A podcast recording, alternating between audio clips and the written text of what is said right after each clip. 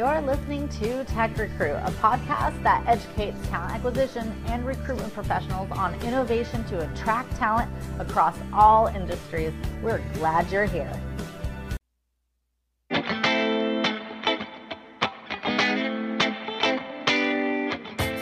Unique show for the Dueling Sourcers. Never before have we done it as a panel session. It's usually the typical, what are your roles? We're going to fill them, but we're going to just do a little conversation, switch it up. Are you guys game for that? Sure. Yeah. We don't know each other, so. Well, I'll tell you what, while I'm setting up the live chat, Jeremy, you go way back, and that's the reason why I had you on the show. I don't know how many times I've heard your name come up as like, Jeremy Roberts was the reason. He's the one who founded. He's the one who brought all this. No. That's not what we say about Jeremy. In that no. Way. Massive kudos to you, sir. How far would you say you guys go back? The first time I went to SourceCon was 2010, maybe 11. It was at, it was in New York City at a comedy club, and Steve was drinking in the bar with Chris Havrilla when I met him, and Dean was presenting downstairs in the dressing room of a comedy club with Shelley. That was the first time I met both of them in person. That was someplace. That was one of the wilder SourceCons. Yes, it was. That was fun. Wow. It was when it was small. I mean, there were probably 80 people there. Mm. Something like that. But it was a good quality 80, and you know, like people don't realize how much stuff that is now part of sourcing process, sourcing lore. Came about as a result of all these side conversations. Hey, did you know you can do this? Try this. And all of us are savants when it comes to things like that. We go, really? Let me try that one. And then we go down our own little rabbit hole, and you know, pretty soon, years later, yep, there's this. There has certainly been an evolution in how people in the recruitment industry share share each other's process. And when I first started in recruiting, it was at Robert Half. It was at an agency in 2007, and I just remember everybody being like, this is my process.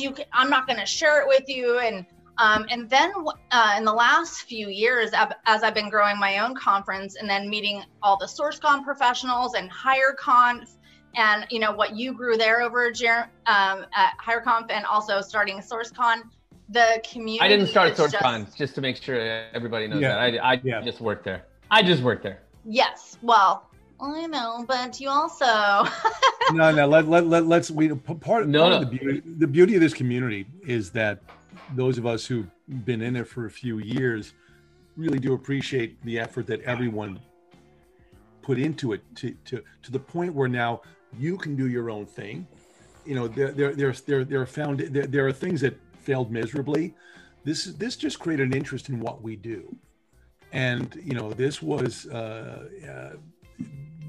not one person. This was people who we all know now, who were part of it and shared in the early years, and now we have the opportunity to, you know, expand to that in many different directions. You know, that's, you know, when, you know, Jeremy and I spoke earlier today, and it was like, well, what do we talk about? You know, what really is, you know, the future of sourcing? And the funny thing about futurism is that present day events will often strongly influence what we view as futurism. And, you know, to me, the most dramatic change to the future of sourcing has been the coronavirus pandemic. It's changing how we work, where we work, what we use to engage people with, what's important to people, you know, and technology is only one part of that. Sure. No, would you say that was a good way or a bad way, Steve? It changed in a good way or bad? I don't view things, I'm as the oldest person here, you know, I don't view it as good or bad. It's just something that, I mean, this is the deck of cards. This is the hand of cards you're dealt with. How do we adapt to it? Only 7 minutes to get in. You're the oldest, Steve. That's pretty good. Does he say that with every show? No, we don't do that. Only, well, especially when Jerry Crispin's on, but that's a whole nother issue. Yeah. Jerry Crispin will be joining us at the Talent Congress on October 20th. Next week, talentcongress.com. Get in and buy your tickets. You know what? I was listening to, I was listening to this economist, I think it was last week, and he was talking about how in our last disruption, I think in the financial crisis, and for those of you who have been in recruiting for that long, and you know, I graduated college in 2005 with a finance degree in a financial recession that just, you know, worst time to graduate college. Anyways, which is what people are saying now, like poor people graduating college. But quite honestly, like there was so much weeding out, and yes, like a lot of people lost their jobs, but a lot of disruption in the industry was for the better, like all the things that reset, which is what we're seeing now. Like, how many people would have been able to work from home? And now companies are forced, like, oh, okay, you can work from home. I mean, thank you, coronavirus. You know, some people enjoy, I don't know, Jeremy, do you like working from home? I've been working at home for a really long time. So like 10 or 11 years, I haven't been to an office in, shoot, I guess it was probably 2012 was the last time I went to an office. So yeah. Not even 10 years, but I wouldn't go to an office now on a daily basis. I don't know that I could, unless it was in Denton, Texas, and there aren't very many large corporations in Denton, Texas. So Sally Beauty, Denton, I think, is my only option. Yeah, but by the way, the Center Square in Denton, Texas, is really cool. That's thumbs up to. Yes, yeah, Steve has been here. Dean hasn't made it yet. But yeah, Steve came, he met the dogs, the kids, everybody. Well, I've met the kids. You've met the kids in Denver. Yes. But yeah. Which by the way, was one of the, it's really interesting. The beginning part of SourceCon was probably one of the best we've ever had. For you don't know, it was his daughter's birthday, so we celebrated that. And then we took over a bar and huddled around in a big circle, just sharing information and joking and laughing. It was really one of the cooler events. Yep, I love that. We took over the whole hotel at that one. Yep. No better way to create community than coming together like that. I mean, I bet you guys have some of the best stories. Yeah, I'm pretty sure you probably do. Some we can't talk about, some we can. Yeah, I saw those. I saw your hands go back like... Well, we've been to a lot of them. We've seen a lot. We've done a lot. It's just the way it is. You know, the interesting thing about, you know, since we're going to talk about the future of sourcing and community, it's a consistent and a constant evolution. You know, no, you don't expect staticism in anything we do. Is that a new word? No, it's a good word. Look, here's Steve in Denton, Texas, on the square. You look so much younger in 2016, Steve. Thank you so much, Jeremy, for doing a throwback like that. Look at you. Is that you, Jeremy? That's me back 5 years ago. So. Maybe. I don't think I've ever seen you without a hat on. Yeah, it doesn't happen often. Doesn't happen often, yeah. It doesn't happen often. But you guys all have hats on. And probably for very similar reasons, as it turns out. How's that? In my case, it's because nobody knows who I am without the hat. There was a troll who used to refer to Dean as the military hat guy. Oh, yes, and we all know who that was. Oh, yeah, we know who that was. We know who that was. That's old. So once SourceCon, there was somebody or buddies were trying to keep covert, making fun of pretty much everybody, not just me, everybody, for no real reason. We found out who it was, and of course, but... Really, you know. When you try to challenge us, when you try to do something anonymously online... And your targets for your venom is a group of sourcers. Yeah. What good can come of that? Not much. I was working at a tech company, and we had a lot of real hacker engineers, and I turned them on to that challenge. And our CEO came back to the office, and before he called me, he added up the number of engineers and the number of hours they had worked and their hourly rate, and sent that to me. He's like, "Thanks, Jeremy. You have an afternoon of engineers working on this, but they helped solve it." So yeah, we're pretty sure we know who it is. No, there's not pretty sure. He admitted it. We know who it is. But that goes, you know, how does this all fit into the future of sourcing? Let's take a step back for a minute. Stacey mentioned something about the good part of COVID, i.e. working from home. Okay, put that to the left, but here's the bigger bad part that has come from this. Because of COVID, there have been a lot of layoffs. Just fact. A lot of people are out of work, which means it's now easier to find people, which now means the number of people, recruiters being hired to recruit that are really understand what they're doing, i.e. can spell Boolean, is very low. Most of the people being hired can't spell Boolean. Why? Why should they pay $50 an hour for someone that can actually really recruit and source when they can pay $25 an hour because there's so many people out there? And so the dumbification of recruiting just keeps going. Basically, what they're doing is hiring a bunch of people that can do nothing but LinkedIn. Well, that's when you go to and eventually it's going to turn around where there will be not enough people, and then they're going to wish they had recruiters that could find the people. Sorry, Steve, I wanted to finish that. No. But that dovetails into something that's it really is. It's still prevalent today. I spoke at I think it was last summer, the summer before last, at a healthcare conference. You know about what we do and how sourcing, how important it is. I sat down for lunch the very next day and with a group of healthcare recruiters, and they're all talking about starting a sourcing function with junior recruiters. Yeah. Now, so this is somebody, you know, since the really core of sourcing is to find people who can't be found, who don't want to be found, and have certain skill sets and experiences that are substantial.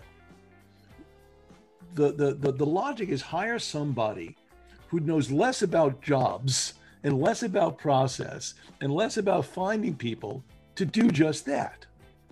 It's wholly nonsensical.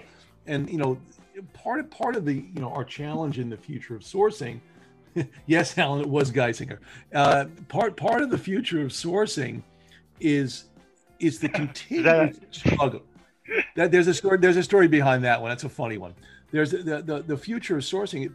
Part of our challenge, everybody, anybody, every conference, every community, every leader, is to educate folks on how important it is to do sourcing a certain way, and the way to do it is not to dumb it down. The way is actually to raise up the standards, and pull people towards those standards, and you know these are things that you know. Communities like SourceCon, communities like this new Tech Recruit, communities like there are other communities around the world do this. Tech Recruit. That's what they're trying to do. And the first one who was successful at pulling people up and out of the cesspool of mediocrity, that's the group that's going to start, you know, making a huge difference. I agree, but the problem you got here, and I was just getting into it, somebody was asking the inevitable, which is the best sourcing tool, which of course is not the question you should be asking. Somebody had replied, LinkedIn, that's all you need. You don't need nothing but LinkedIn, blah, blah, blah, blah, blah. And I got them on the side because I didn't want to embarrass them. And I'm like, okay, so let me ask you a question. How many times do you source out of LinkedIn today? He's like 5, 6. I go, and how many times do you source for the same thing? Oh, probably at least one or two of them. It's the same thing over and over again. Okay. And how many times do you see the same people over and over and over again? Oh, all the time. I go, do you ever see anybody really new? No. I go, so what are you accomplishing? What do you really have? Let me remind you, despite what LinkedIn tries to tell you, and they're full of crap, and I'll say it to them, I have, they don't have 610 million people profiles. Let me rephrase that. They don't have 610 real individual profiles. They may have 10 profiles, but one person has 13. A bunch of people are dead. I know at least 150 people. A lot of people are dead. Yeah, and they won't remove them. The family's ass. It happens to everybody eventually.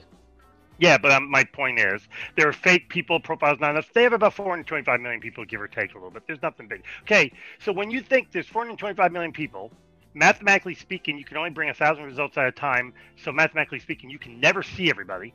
And you're competing with every other person out there who thinks they're a recruiter but really isn't, because all they can do is LinkedIn. You're pretty much going to keep seeing the same people over and over and over and over and over and over again, and your hiring managers are going to get tired of it at some point. And if you're an agency, they're going to say, you know what, if all you can do is LinkedIn, let's move over here. Meanwhile, Facebook's got 3.5 billion people, and they have cleaned it up. It used to be 5 billion. They got rid of a bunch of fakes, dupes, and all that. GitHub, there are people on GitHub that are not on LinkedIn. There are people on Stack Overflow not on LinkedIn. I can go on and on. But because of LinkedIn, and now because there are more people available than there are jobs, the dumbification of recruiting keeps going. Meaning, I don't think so. I think that it's going to get better. So after the last recession, it was interesting because 2000, I started like you, I started in 2001 or two, and then the 2008 recession, really the only people standing after that recession were pretty darn good, you know? And then as you go to these conferences, you see the bar going lower and lower. It's, you know, when the economy's good, people are applying, it's easier to recruit people. So you end up with a bunch of people processing applications, and then you're at a conference and they don't even speak the same language as the people who were around, you know, learning how to recruit in the middle of a recession, right? So I don't know. I think it's going to be, I think it's going to kind of reset, and a lot of the people who, one, aren't passionate about it, two, aren't very good at it, they're going to disappear. Right. So when those people got laid off, they went and got a sales job. They went and got a marketing job. They went and did something totally different. Right. They went into real estate, whatever it may be. Right. The really passionate people who want to take the profession forward are the ones left standing after a recession, in my mind. And so, if you think about like for us old people, like the people who we hang out with are the ones who have been through multiple cycles like this, because we're going to all go back to a conference once they let us leave the house again.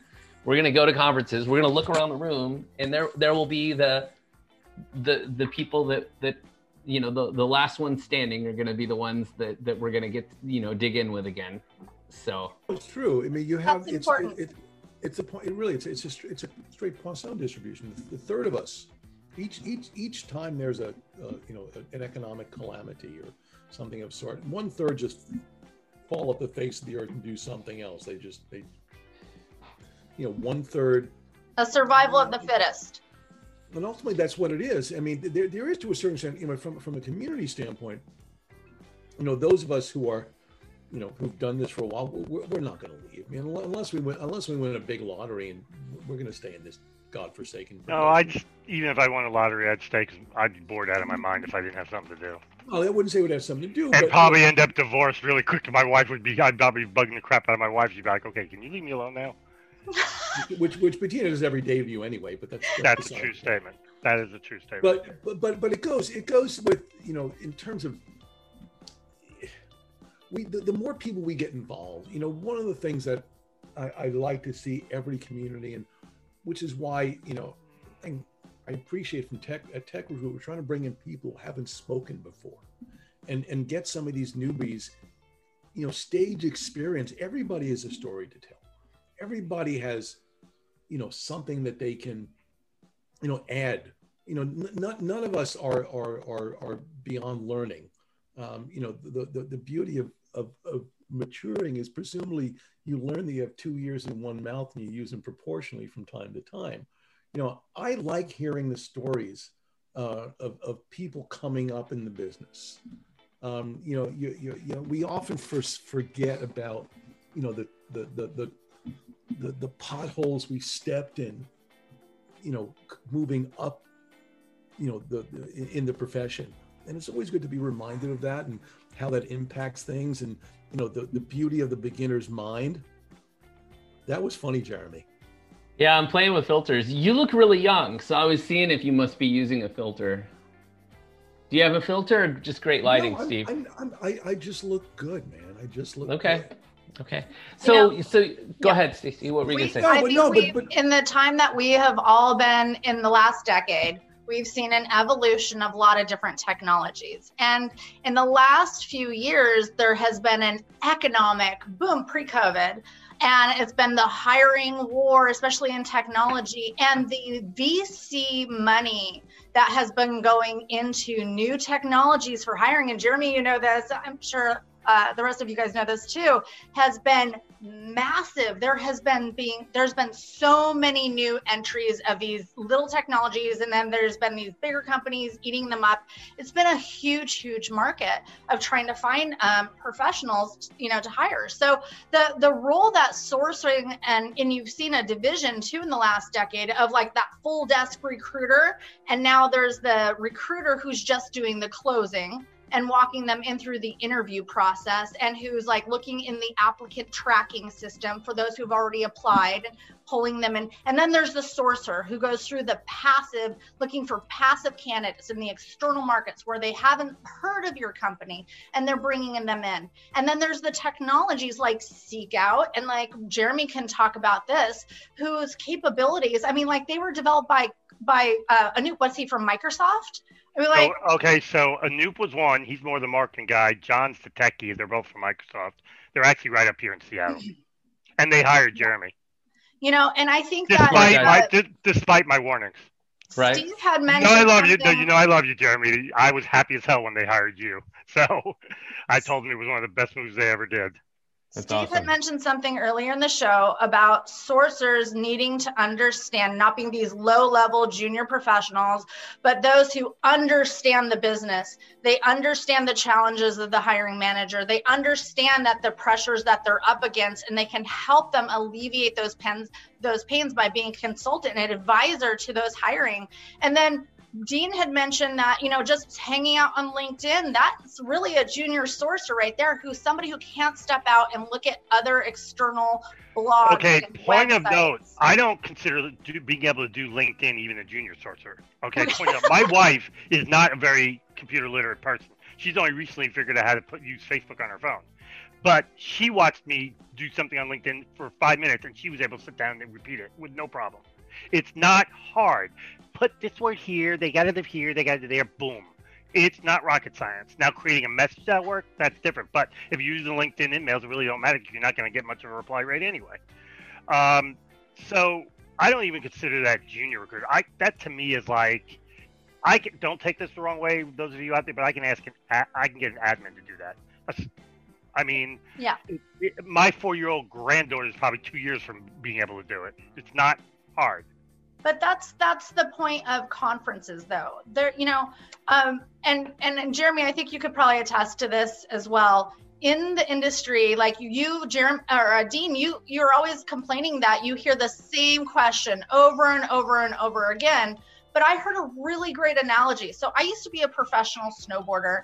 And when I was growing up in Big Bear, Snow Summit and Bear Mountain were the dueling mountains. And it was always about who could do better, who could have the bigger jumps, who could, and they were like competing, and it was bigger, better, better. And all the ski resorts were doing the same thing, and people were just getting hurt. And I returned from college after I was, you know, no more sponsored, you know, I wasn't sponsored anymore. I couldn't hit the jumps. They were too big for me. I was like going around, I'm like, whoa. And what ski resorts realized is they didn't have a product mix. They did not have an entry park for those who are junior. And you can't always be the big, I'm like doing the top stuff. You have to have an entry point for junior professionals to learn. And that's why these conferences and these webinars are so great, and all the stuff that Jeremy's done and Dean and Steve. And like that product mix is important, and that's what we're offering, these learning opportunities. Jeremy, tell us. Like, well, I love the data that SeekOut's been putting out with those insights reports. Do you know much about that? Well, the insights are going to be getting better if I have anything to say about it. I've been working with John before they picked up Jeremy on that. Sorry, Jeremy, I don't mean to take your thunder, but I'm so focused on getting. So let me tell you what went on. There was a tool called Engage. I believe it's Engage now, but don't quote me on that. That used to have some really good, yeah, thank you. It used to have some great analytics, but you can't get it anymore without buying this new big suite of products, which, to be honest with you, is definitely worth it. So I had gotten hold of John and asked him if we could find a way to replicate some, if not all of it. And so we've been slowly working on it, and I'm sure John told you, Jeremy, getting that kind of information, their salary information, whether or not they might be moving, and all that other type of stuff to create a tool that can give us the research and the sourcing and the contact finding, and hopefully stop there. I really don't want to get into the ATS CRM and everything. And so we have a valid replacement for Engage Talent. So go ahead, Jeremy. You probably know more about it now than me, because I haven't had to talk to John in a little while. What's that, Stacey? I always picture a sourcer kind of living in the CRM versus the recruiter living in the ATS.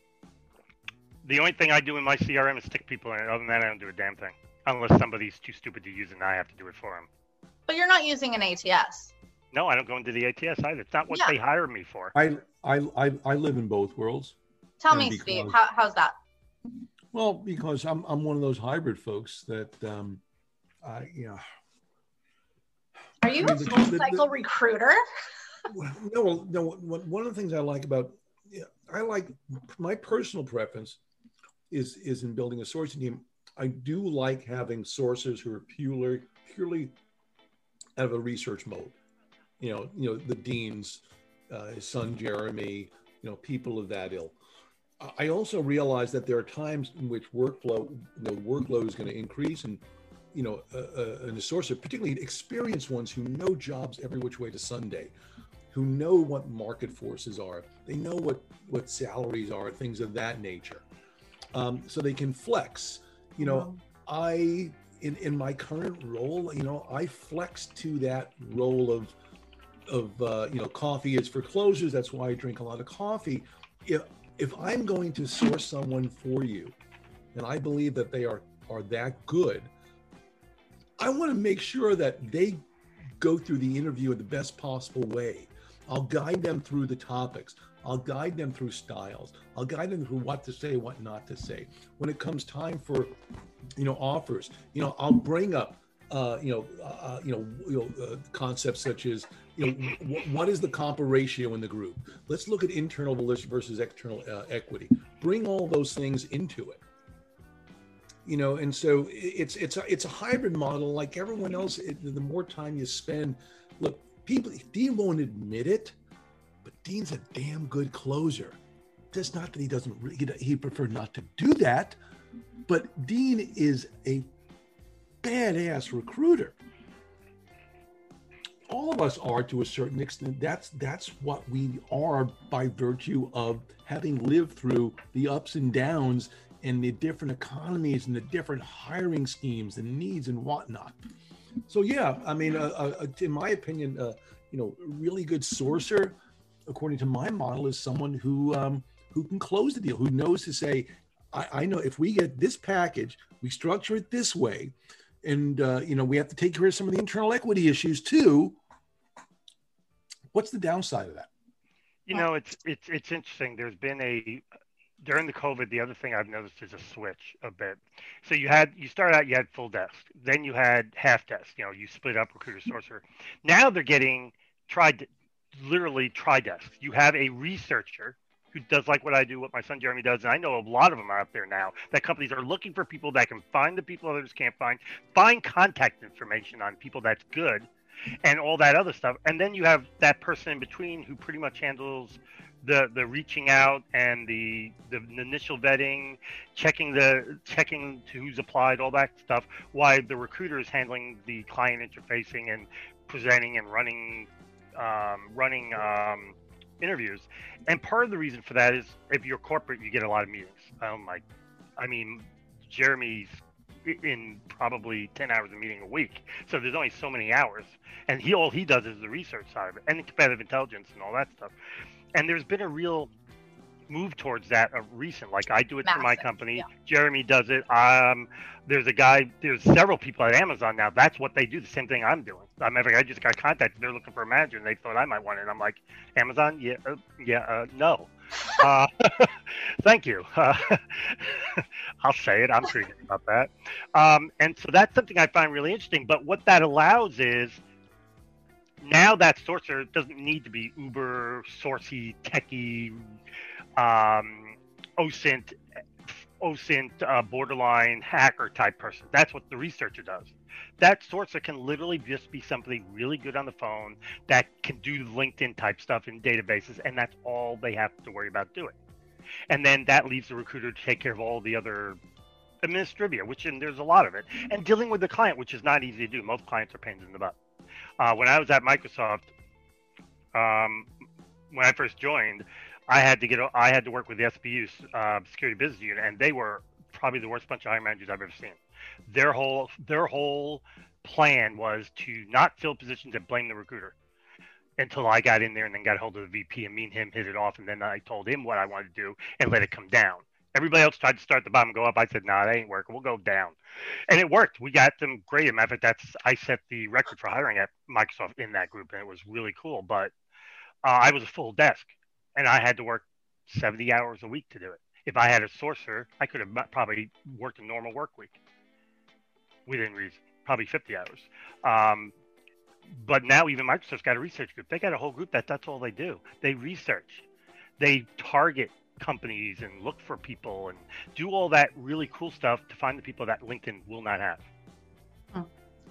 Hey, Jeremy, I have a question for you. Yeah. In all of your time of booking speakers and talking to candidates, and is there been anything that's really kind of blown you away? Like anything that you're like, wow, that's next level. That's moved the needle. I'm always looking for those, like, everybody seems to be doing the same thing, but there's people, there's processes that move the needle. Yeah, I think what's fascinating for me, and it kind of takes a scientific way of breaking down everything. So there's so many different environments. Right. And I think just even when we talk, I hear a lot of people talk about sourcers and recruiters, and then statements are made as though everybody shares the same definition around all of those things. Right. Yeah. So I wouldn't say there's one thing that is taking everything to the next level. It's trying to program an event that addresses all of the many different environments that everybody finds themselves in. So you've got startup recruiting, you've got large companies, you've got audience members who create the tech stack and have $1 million budgets, and you have audience members that they're individual contributors that all they can do is deal with the crappy tech stack they've been given and look for hacks that are free to work around that tech stack, right? So for me, there's not one thing that stands out. It's trying to program for each of those people, right? And then early in the event, you know, like on the first day, trying to help everybody understand where they fit, right? So that, and what background the speakers are from, you know? So that everybody's kind of working from a common set of definitions, you know? One of the things, like for me, it used to be like in 2008, 2009, it was really clear sourcing built lists and then recruiters engaged in closed deals. Right now, you've got talent identification and engagement, and then the first round of vetting. And then in most organizations, recruiters don't want a name unless they're qualified, interested, and available. So the definition of a sourcer in 2008 was a researcher. The definition of a sourcer today has to be able to write good emails and engage with people, do the first level vetting and get them excited and hand it to a recruiter knowing that they're ready for the next step. Do you see what I'm saying? So the biggest problem I see in most of these conversations is everybody's throwing words around, but they're all arguing from different definitions. So that's kind of my, you know, every organization is so different. So for me, it's easier to program. If we want to talk about sourcing, I'm not talking about sourcers. I'm going to talk about the act of identifying candidates, right? So somebody that is a recruiter might only do it 20% of their job, but they still need to do it the same way a sourcer would, right? Whereas a sourcer may identify candidates as 80% of their job, and then 20% is the outreach and engagement piece, right? But so all talent acquisition professionals need to know how to source, and they need to know how to engage, and they need to know how to interview at this point, every single talent acquisition professional. So instead of identifying, this is for sourcers, everybody in the room has a different job description, even though they have the same title. You know, this is about identifying candidates. This is about engaging candidates. This is about interviewing candidates. I don't give a crap what your title is, right? So that's the thing that irks me more than anything and holds all of these conversations back because people are fighting about it, but they all have a different perspective. Does that make sense? I didn't answer your question. I created a new question. No, it's exactly what I've been experiencing. I'm 100% with you. I feel like more and more like the recruiter role is almost getting smaller. And the sourcer role, it went from researcher to initial engagement, doing that initial assessment, qualifying the candidate with, you know, and sending an email and then submitting them over to, you know, the recruiter. And I actually have 4 sourcers who are working for us for Uber right now. And they told me the sourcers here rule the roost. It's crazy. We have so much insight into the process. I know it's all the people from Uber and from Amazon, but is that what you're going to say?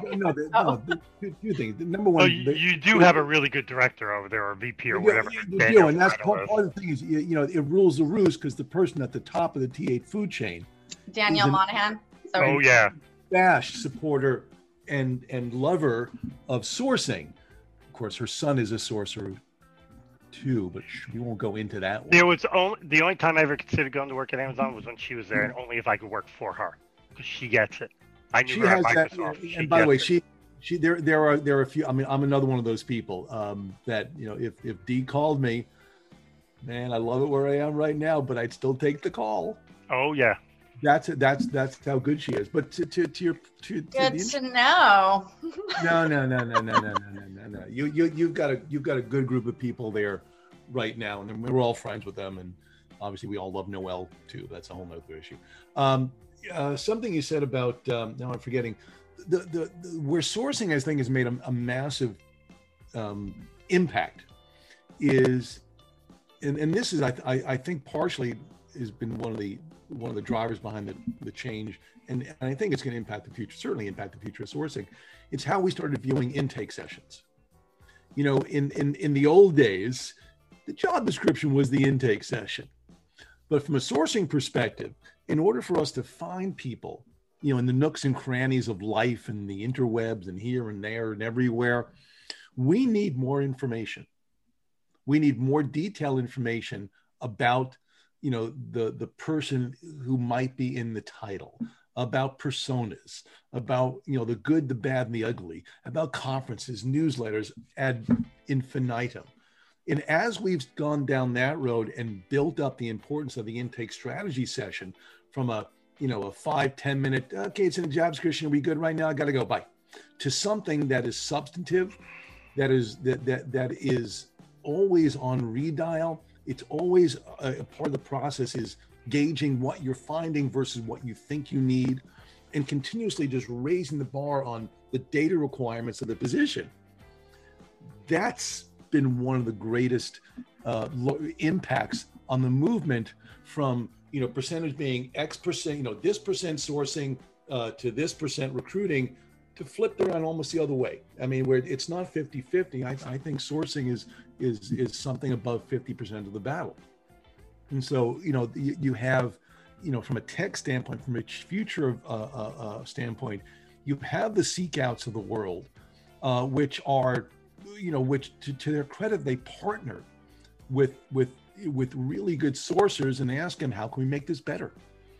And that's that collaboration between platforms and industry, I think, are going to be much bigger than they have been in the past. Advisory boards are going to be, you know, for recruiting tech, sourcing tech platforms are going to be more important. You know, the integrations between these conferences, communities, and platforms is going to be more important. I also think it's going to be more important for companies like a SeekOut and others to have a good advisory board. I think that's very important to let them know what we really need, what we want, and help guide them. Because we've been there, Steve, I, Jeremy, and the number of us, we've been there. We know what people are looking for. We know what people think. We're the ones answering the questions on Facebook about what this, how to do that. And I think that's really important. But of course, you got to be willing to listen to your advisory board. There's some out there who had an advisory board but never listened, and then the advisory board just left because it just, why bother? Jeremy, are you bored or? I'm listening. Well, you need to interject. Good Lord, I've never seen you this quiet my entire life. This is Stacy's show. Of course, mind you, most of the time when I see him, we've had a few drinks, so it might be. This is Stacy's show. You know what? Jeremy is going to MC day 3 of Talent Congress. So if you would like to see more Jeremy interjecting, you can sign up at talentcongress.com. You're going to MC day 3. It's all the sourcing. We didn't know that. We didn't know that. Now I'm not sure I want to do it now.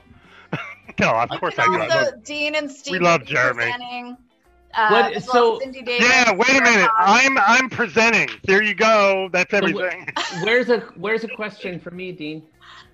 In the chat, it said, somebody asked, "Is this the beginning of, or is this the beginning of the end of the traditional recruiter?"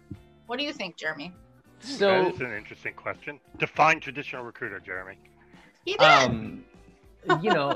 This is something I'm really passionate about. So if you think about anybody who was around in the early 2000s, you learned kind of the art of recruiting, like how to prep a candidate for an interview, how to prep a hiring manager, how to kind of massage both sides of the deal to make sure the placements happen, how to debrief candidates, all the psychological stuff behind both sides of the deal.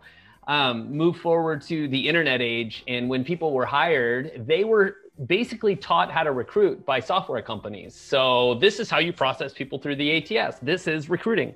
This is how you search LinkedIn and add them to a project. That is sourcing, right? So everyone was taught to use software. They weren't taught the psychological side of recruiting and closing deals, right? So as technology, and then, all this data floods the internet, 2008, 2010, 2012. There were all these research groups, and it was like one sourcer per recruiter, right? So you're just supporting teams.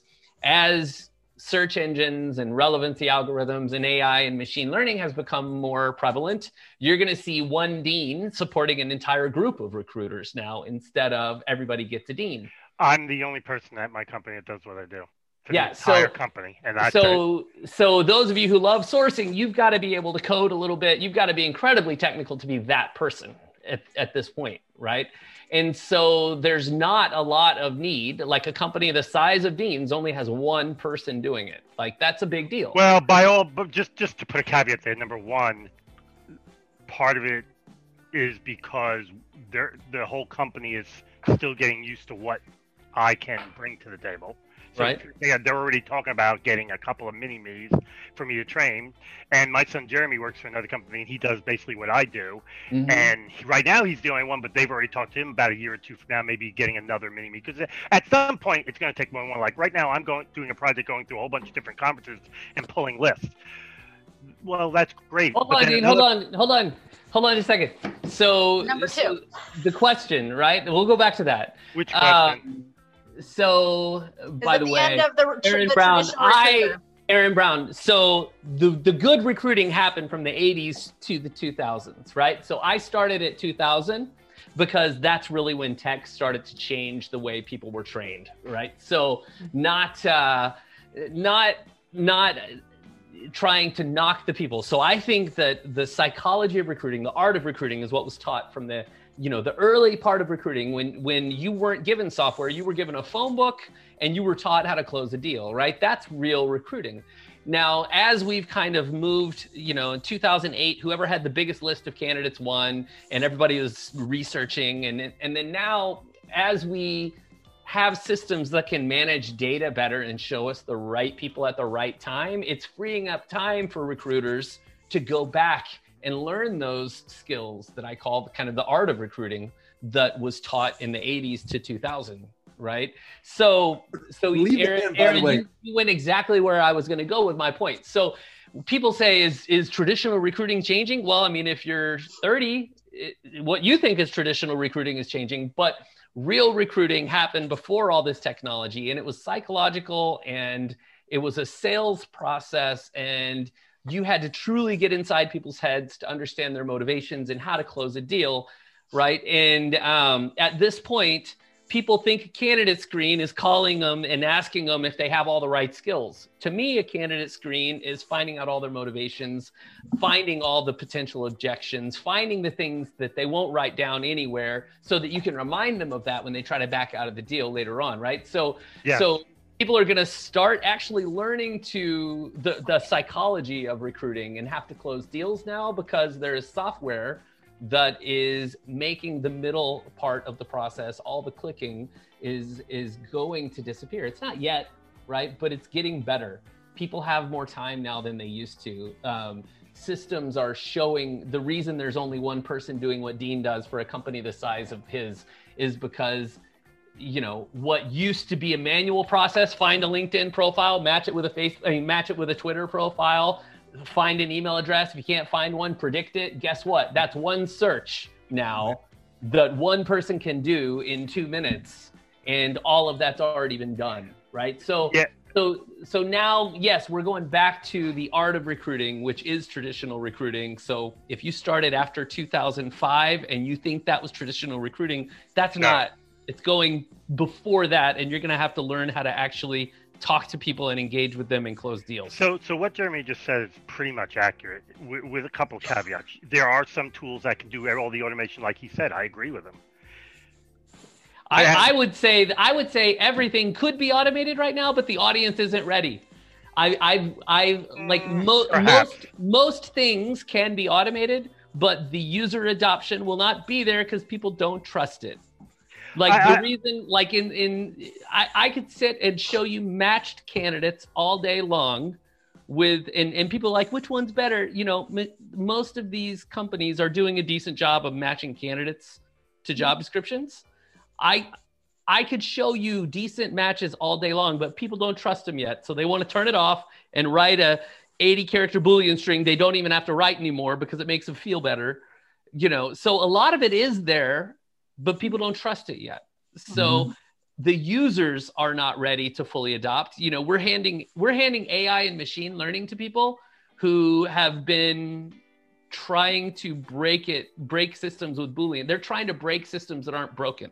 You know, they're writing really long Boolean strings into systems that don't require them at this point. I think part of the reason for that, though, is that for every good AI out there that does a really good job, there's an AI out there that's a piece of crap. And so, and everybody thinks they're a freaking genius, and they can tell.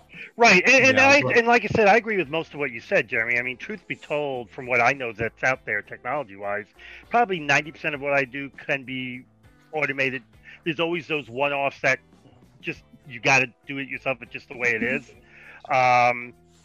But I agree, about 90% of it could probably be automatic. A lot of what I do automate. I go through my system. I do my search using a tool. I scrape it using a tool. I use another tool. And when I'm done, I have 1,000 people. I got 20 of them I have to find manually. The rest are done. Yep. And so I agree with you. But the point is, you still need someone that understands all those tools, garbage in, garbage out, and all that crap. And you still got to have somebody that can, in their mind, know exactly, okay, you need this. Here's the process and tools I need to use. Oh, you need this? No, here's the tools you can use. Because not all tools find out just the fact that's alive.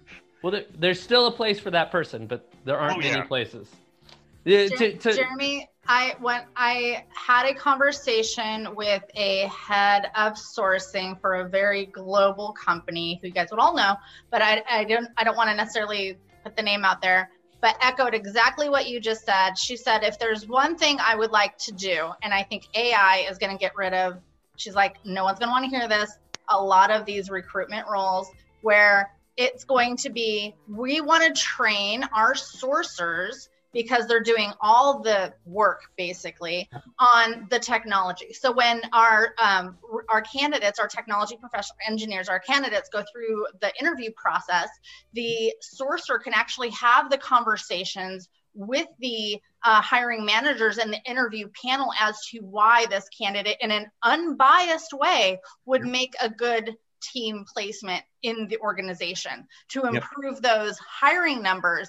And so training them on the technology to almost like be an engineer is number one. And then number two, getting rid of negotiators and closers, getting rid of the traditional recruiter role, that will go away. They want to? I don't think so. That's insane. That is insanity. So the funniest thing, the negotiators and closers are what is going to make this all work. And the reason is, you know, people are always like, I need more candidates. It's like, the reason you need more candidates is because you can't close deals.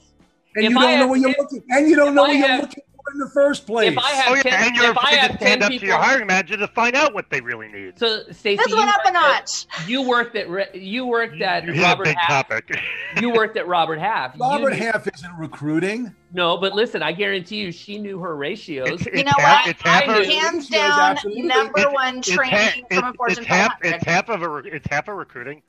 Well, but so listen, you knew your ratios, right? Like in terms of how many interviews you had to have to close a deal. I always knew mine when I was in agency. I was at about 52, 53%. I knew mine at Microsoft, and that was I could close over half of the people I interviewed. You know, most recruiting departments, because they don't have negotiators and closers these days in corporate recruiting, they're just throwing people out there, and then at the end they're like, we need more candidates. How many interviews did you have? 10. It's like, you couldn't close one person out of 10, you know? So without negotiators and closers, it doesn't matter. What about CarMax? You automate. CarMax, you can go in and you can buy a car for a set rate. Cars are human beings, aren't cars, Stacey. Stacey, the car can't say no. Cars? The car can't say no. I'm just saying, would companies be able to put their rates out there or their salaries?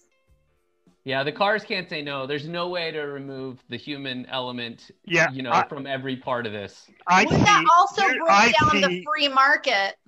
Who actually said that closers were going to disappear? I'd like to know that. We need to publicly shame them and hold them up. I'm buttoning my jacket. There's nothing. Okay, so what, buttoning the jacket? You still said it. We need to get these people on. I want to hear this whole argument. So let me help you out. The odds on the closer going away is the same odds as the Mets winning the Super Bowl.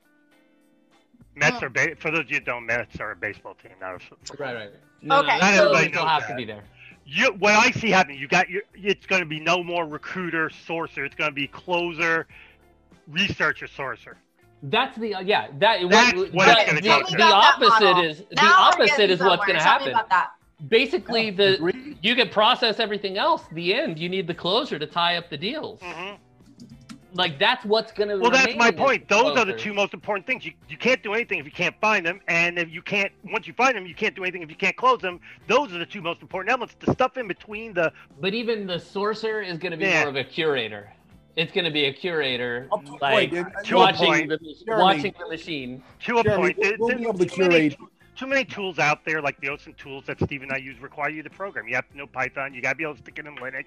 And there is no way to automate all those tools. And no matter how much you want to say, no one tool can find everything yet. It may come. I don't know. But we're not there yet. I mean, we're throwing around the AI word. Let's get real. We don't really have an AI yet. We have machine learning on steroids. It's not AI yet. Well, you want to get an AI, go watch Star Trek Next Generation, see the character name Data. That's an AI. I can't hear you.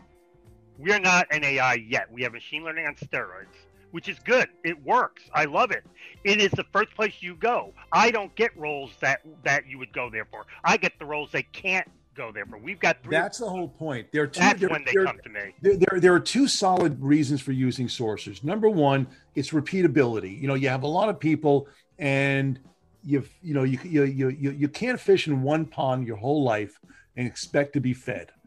You know, one critical role for sources is increasing the size of the pool, especially if you have a large number of repeatable openings. The other part is that Dean refers to, this is what happens when the shit's hitting the fan and nothing's worked and you forgot to bring the sources in from the beginning. Holy shit, you know, we need to find people right now really quickly. Can you help us? That's what we do. Those are the two solid roles right now.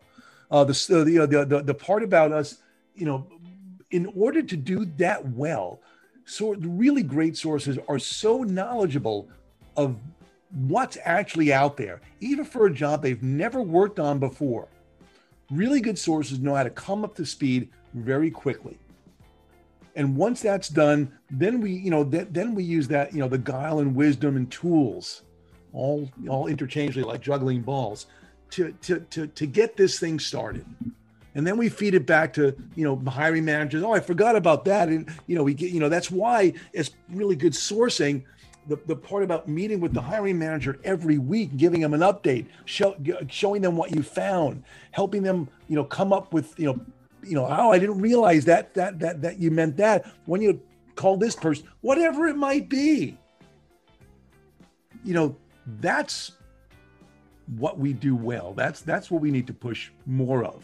Yeah. And not just, you know, a single Chrome extension. But, you know, how to use the right tools the right way, how to use the right tools in new ways they weren't even envisioned. And in there lies another crux for the researcher sourcer. I've got, just on Chrome, I've got like 12 Chrome-based browsers. Just on the main Chrome, I have 748 extensions. You have to know which extension does what almost instantaneously and how to put together the process. Okay, I'm looking for job openings, I'm going to go here, use the boom, ba boom, ba boom. And it changes based on the role, based on where you search, based on what site it is. Like I'm doing right now, I have to create a scraper for each site because each site's different and there's no scraper that will do them all. So I have to do it from scratch, which requires HTML programming, a little Python, and there you go. We got a few moments left in the show here. Jeremy, you know who you reminded me of when you were talking about motivators and kind of sales techniques that harken back to the day before 2000. And do you know who you remind me of? Our really good friend, Lou Adler. Well, you know, the funniest thing, I went to a Lou Adler. He's the only one I know who talks about that initial phone screen and motivators. What up, Jeremy? Yep. No, Lou is funny because like you'll meet somebody new to the business and they'll be like, I saw Lou Adler and it was so new, and it's like, no, that's 1985. That's 1985. Like it is. Is that like funny? and I'm not insulting Lou because I love what Lou does. Like Lou does great work, but the funniest thing is if you go to an executive search firm, that's how they all operate. Do you know what I'm saying? Yeah. Like that's what they do. Like that is recruiting. Like what all these corporate button pushers are doing is not recruiting at all. He's the best one. And I've worked with a few different trainers who they're like, Jeremy, how do I take this old school knowledge and get it into corporate recruiting? What are the differences, right? Lou did a great job of taking old school executive search training and then understanding what couldn't be said in a corporate environment and translating it and selling it to large corporations. He has done a really good job. And then you've got like the new wave, everybody needs to be a talent advisor, right? All that is the true art of recruiting, you know, in words that a corporate leader can stomach. You know what I'm saying? Like, because search firm stuff, like we were so hardcore that it scares a lot of corporate recruiters or recruiting leaders, right? Just the language that you use and kind of the takeaways and, you know, not extending the offer until you know they're going to accept, like all those little games, right? But what Lou's done is he's taken all of those and made them subtle enough for corporations to digest and then sold it. And it's worked, you know? For those of you, I don't know if I've got it. I cleaned up my desk the other day, but I had Top Grading is my favorite book on recruiting. If you guys have looked at that classic book, Top Grading is a really good one. Are you talking about Lou Adler books? I haven't read Lou's. No. I've got so many freaking sourcing books. Steve's like, no. But there are a bunch of books on recruiting. Do you guys actually read those? Yes, if you go on the SSAR page, I read the first three pages. I don't ever I applaud all my friends who write books, but I've never read any of them. That's the last one. I've never read any of them. I'm sorry to all my friends who self-published. This is actually the best one, the 4-hour work week. Yeah. No, I love to read, but not how to recruit books. This is Dean's book, The Book of Recruiting DaCosta Style. That's one of my books. Yeah, that's one. Wait, we got to close up the show. Bring it back over. I was looking for I was looking for a particular book that's probably one of the best books there is for those of people. Oh, it's on the top right over there, Dean. Top right. Actually, no, it's not. I think Jeremy's got it. It's actually a book for the closer. No? Oh, okay. Yeah. So, anywho, I'll text Lou. He'll love to know that we're talking about him. It's top of the hour. We want to thank. Oh, Top Grading is a great book. Yeah, there's some people in there talking about. I want to thank everybody for being here on the Dueling Sources show. This is something new we've done. We've never done a panel style, but I look forward to never do it again. it went up a notch there for a little bit.